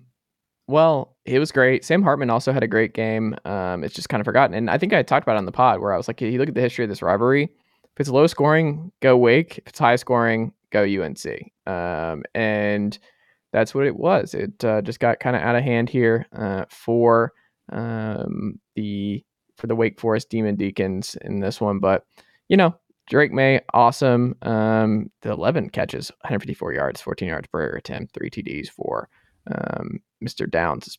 Just top notch stuff. So kudos to UNC, and I'm excited for UNC Clemson. I think that'll be a fun game. Great uniform matchup uh, in the ACC title game. Uh, so it's also just life just goes like that, right? The teams that recruit the best are now going to play each other in uh, the ACC title game, and then last year you had Pitt versus Wake, the non-traditional powers. Just funny. It just the pendulum goes back and forth. Like we get the basically the teams who've just been the most dominant offensively and mo- like just most active in the recruiting and all that kind of stuff in UNC and Clemson, and then I don't know. It, yeah, I uh, really hope both those teams can take care of business. It'd be a one loss uh, conference title Yeah. game. Uh, any chance North Carolina like shows out, turns Charlotte into a uh, into a Uh, home atmosphere?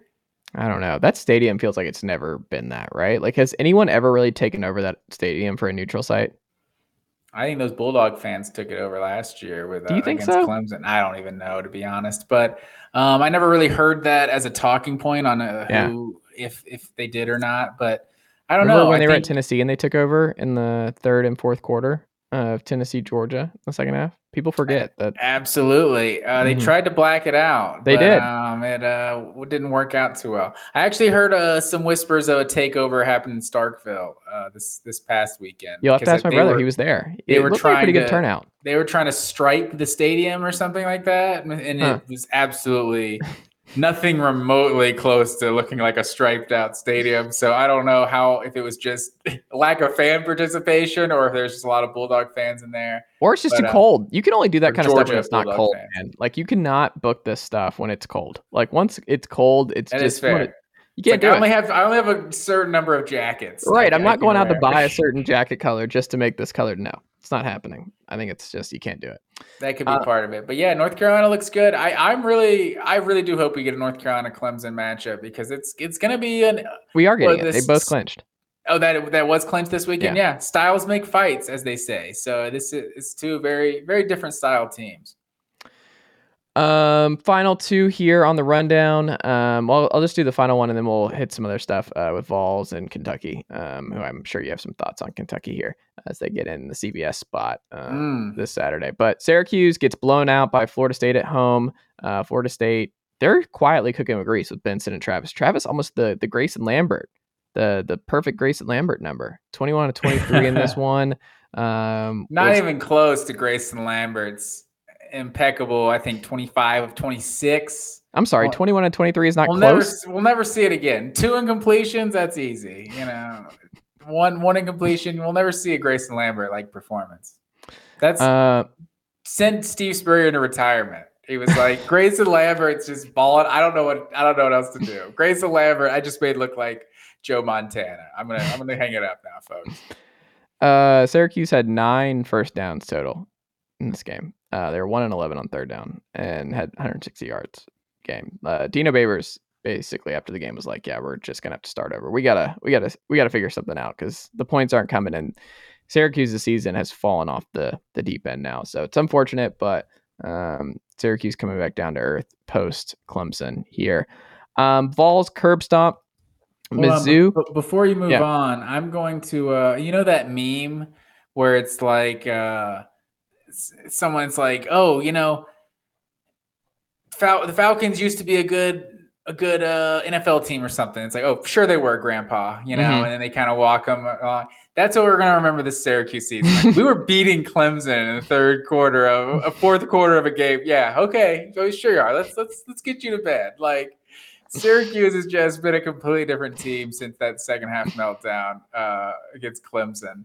Like they just, I don't know what happened to them, but yeah, they got to start from scratch. That's for sure.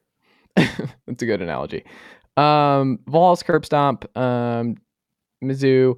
Uh, there was a lot uh, after the game about uh, the last touchdown bomb from Joe Milton to Squirrel White late in this one to give him 66. Uh, Tennessee broke the school record for single game yardage. Um, they go for uh, over 700 in this one on uh, the Mizzou Tigers. Uh, 38 straight run, 38 nothing run for the Vols in the second half in this one. Dylan Sampson, who has just been out of it since the LSU game, um, not because he's hurt, he just hasn't played, and he just looks like uh, he's going to be an absolute dynamo next year. And the combination between him and Wright, Jabari Small is fine. He's great in pass protection. That's his main thing, but he just doesn't have that burst. Dylan Sampson's fast as hell, man, and he's shifty, and he's just got another level to him. Jalin Hyatt gets back on track for this one. No Cedric Tillman, which didn't matter at all. Uh, Jalin Hyatt was awesome. Bru McCoy showing out. This was a big, big Bru McCoy game, which was important. Uh, Jeremiah Crawford got benched in this one, so monitor that. The left tackle spot's just not great for Hendon Hooker's blind side. Uh, so Gerald Mincey moves back into that spot. We'll see if that's the case at South Carolina this weekend.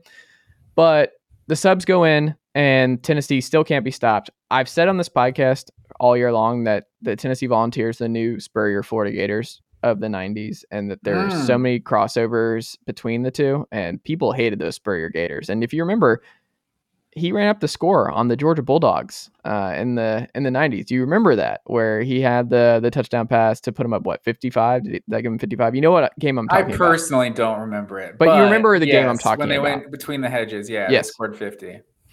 And look, his thing was simple, and I agree with the sentiment. If you do this to Tennessee, I feel the exact same way. It's on record. I feel the exact same way. We're in a conference game. Like we are in a conference. You play in the same conference as we do. You're an SEC team. We pulled our starters. What do you want us to do? It's like if you want Milton to get an important rep, guess what Tennessee does all the time? Bombs. Like you need to learn. We have to see what Milton. He's been overshooting. Like he overshot those a billion times last year. We want to see where he's at in an in game moment. Like is he is the is it a better ball? And it's a better ball. Like I'm not saying Joe Milton Heisman 2023. but let's I'm also not saying that. the comp like the I don't think people are ready for the Spurrier part of this for the for the Vols because you're going from Hendon Hooker to Joe Milton to Nico Ia Maliava and then Jaden Davis right after that 2024 kid. Like it's just the Rolodex for these Tennessee offenses are just I mean, look out. This isn't going anywhere. It's mean, it's aggressive, it's brutal. They're just I, it's amazing that Jalin Hyatt still finds places to be completely wide open, and that happened multiple times in this game. Like I just, Josh Heupel is on another level, and I I don't feel bad about it. And the Georgia fans are the worst about this because look, Uh-oh. the holding their nose of just like oh classes. The amount of stuff I saw after this game where it was like just all class that we had. Look, friend of the pod, he's been on this show. He's been getting destroyed by Tennessee fans. I don't agree with this. Don't go after people personally. Um, if they have a different take than you, just don't. It's bad. Uh, don't do that. That being said, Chris Fallica of uh, the Bear uh, as you know, he tweeted, he's like, "Oh, I, I, wonder what coaches in the committee thinks about Tennessee rubbing it in there." And this, it's like you're not holding out Tennessee. You're like, "Oh, we're going to teach you a lesson by keeping Tennessee out of the playoff over USC because they didn't show they they didn't they scored that extra touchdown late against Mizzou." What do you mean they think about it? like what what does that even? I, I don't understand that. Well, I think that perspective is saying like, are these for style points? Are you are you saying like, oh? You you beating Missouri by 35 points, eh, you know, that's a good win. But beating them by 42 points, okay. Now this is like a legit Tennessee win. I think that's what it's kind of sarcastic. Like, but we need not, this isn't going to change the this didn't change the perception of this game that just happened. I would understand more if it was the starters. I really would. If it was the starters and Hendon Hooker still throwing bombs to Jalen in that moment, I'm probably going to give them a little bit more like, all right, that was probably a little much.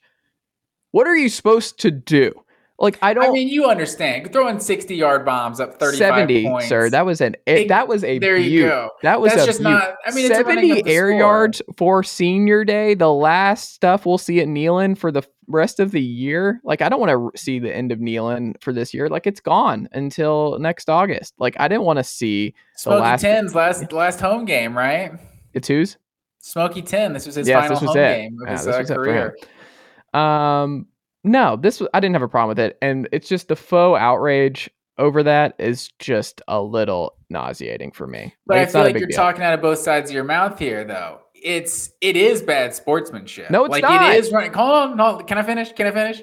It is bad sportsmanship, but you're saying you're embracing it. We're gonna be Spurrier of the Florida of the 90s. If you're going to be that, they were the villain, right? Like they were they were the ones that threw touchdowns up 60, 70 to 0. Like that's who they were. I mean, we've seen Tennessee athletics. That's what they want to be, right? That's what Tennessee baseball is. They're the villain of college baseball. So if Heupel wants to be this villain, then yeah, that, but that's that is what you can't act like it wasn't poor sportsmanship to be throwing 70 bomb 70 yard bombs up 35 points with like two minutes left in the game. Like what is that? What does that prove?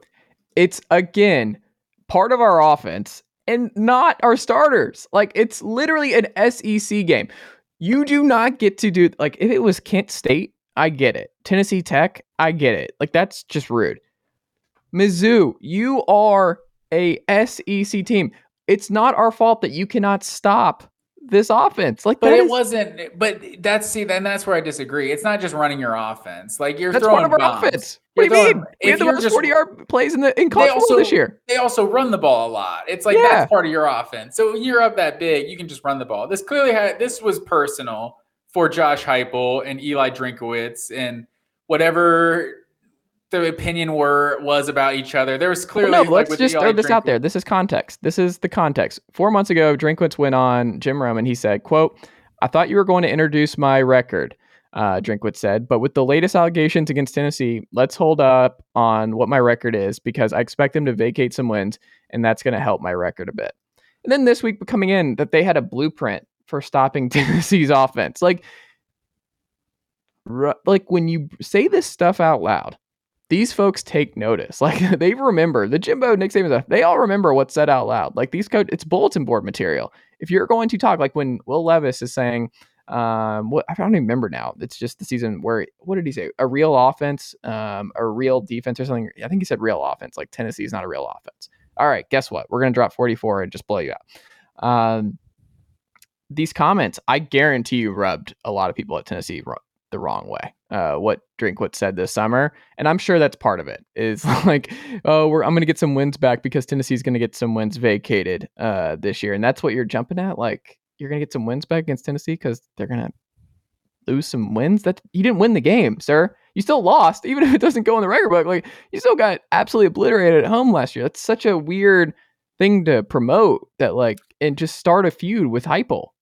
And I did not. Drinkwitz is uh I feel like has eaten it a couple times trying to like kind of talk shit, kind of throw shade Yeah. here and there. We had Boston College last year, not Yes. Tennessee. Also, Heupel wasn't even there uh when Pruitt like when all the allegations and stuff Mhm. happened. So like maybe he could take that personal if he wanted, but it, it's also kind of like commenting on the previous administration. But um I don't know. It's it, it you would definitely feel like a certain kind of way about someone throwing touch 70 yard touchdowns with 35 or 70 yard bombs with 35 uh, point lead in the fourth quarter. It's it, it's who Tennessee is. They want to be the villain. They want to be this this guy. They had to get their points per game back up after uh, that performance against Georgia. You know they had to get back up to like 50 or so. So uh, you know they they want to do what they want to do. But uh, yeah, I mean it's it feels like it feels like you know, kicking kicking a man while he's down. You know, just being the bully on the playground. That's what Tennessee wants to do. You know, they can they can do that. Oh my goodness. Oh my goodness. Um, we'll end on uh, two non-bullies in the playground. Vanderbilt beating uh, Kentucky and ending their SEC losing streak. Just rock bottom for the Kentucky Wildcats. Uh, Mark Stoops is not leaving Kentucky anytime soon. I, I think this season probably reset that clock of if Mark Stoops gets a better job. Um, man, what a loss. What do you make of Kentucky going down uh, at home? At home to Vanderbilt.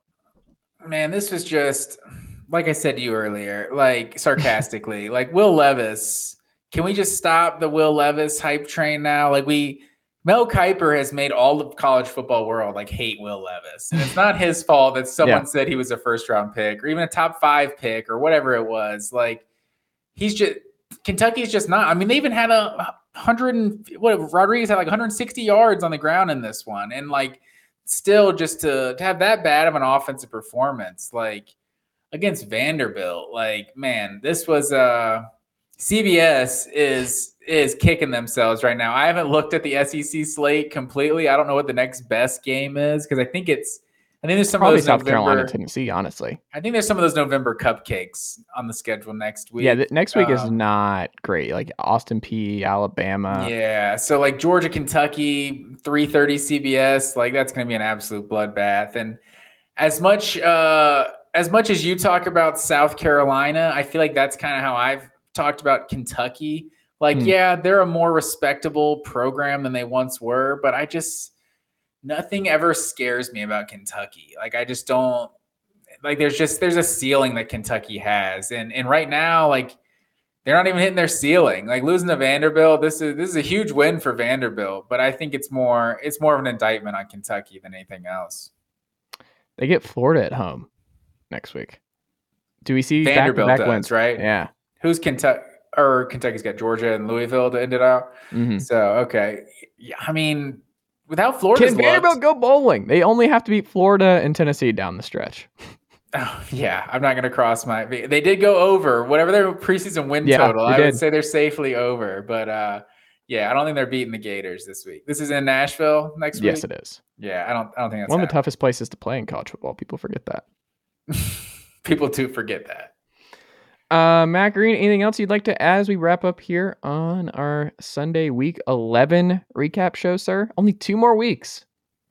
I will regular season. say, yeah, this season has flown by. Uh, you better be worried.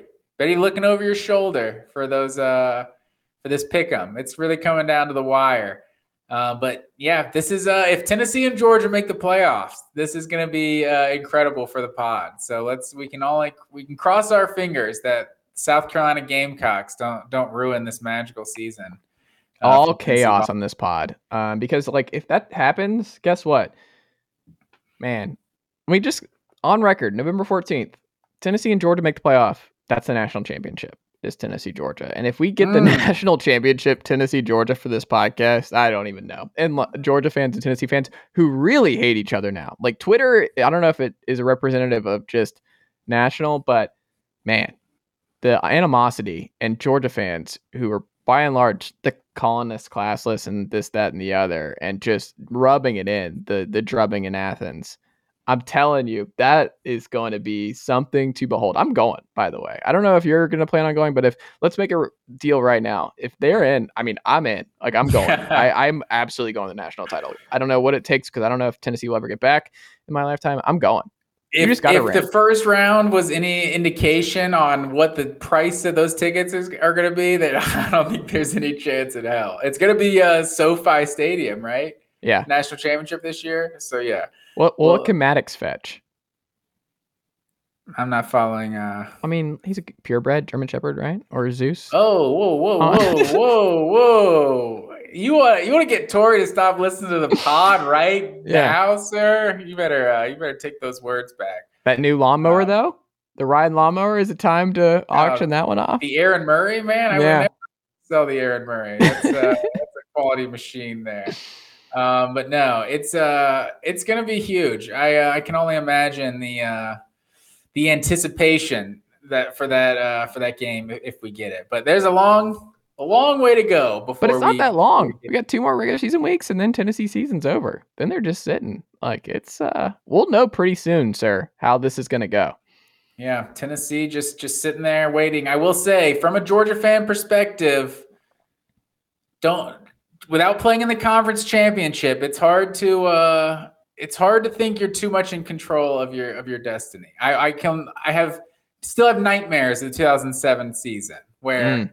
Ohio State didn't play the final week, still wasn't a Big Ten championship. They were number three. Georgia didn't play in the SEC championship, was number four.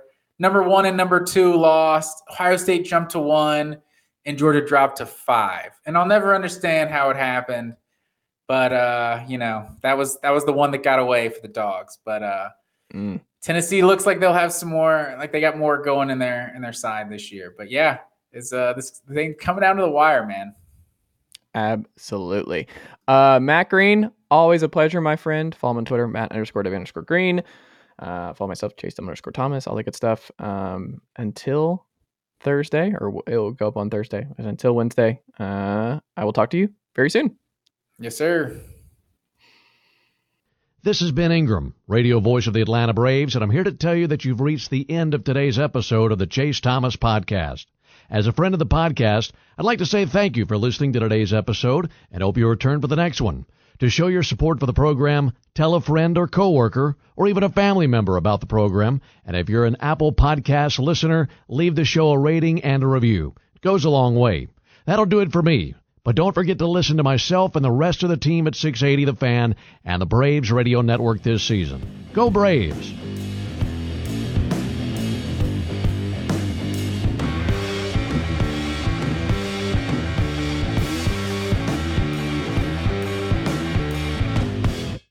Nicely done, nephew. Chase Thomas Podcast. Hell yeah.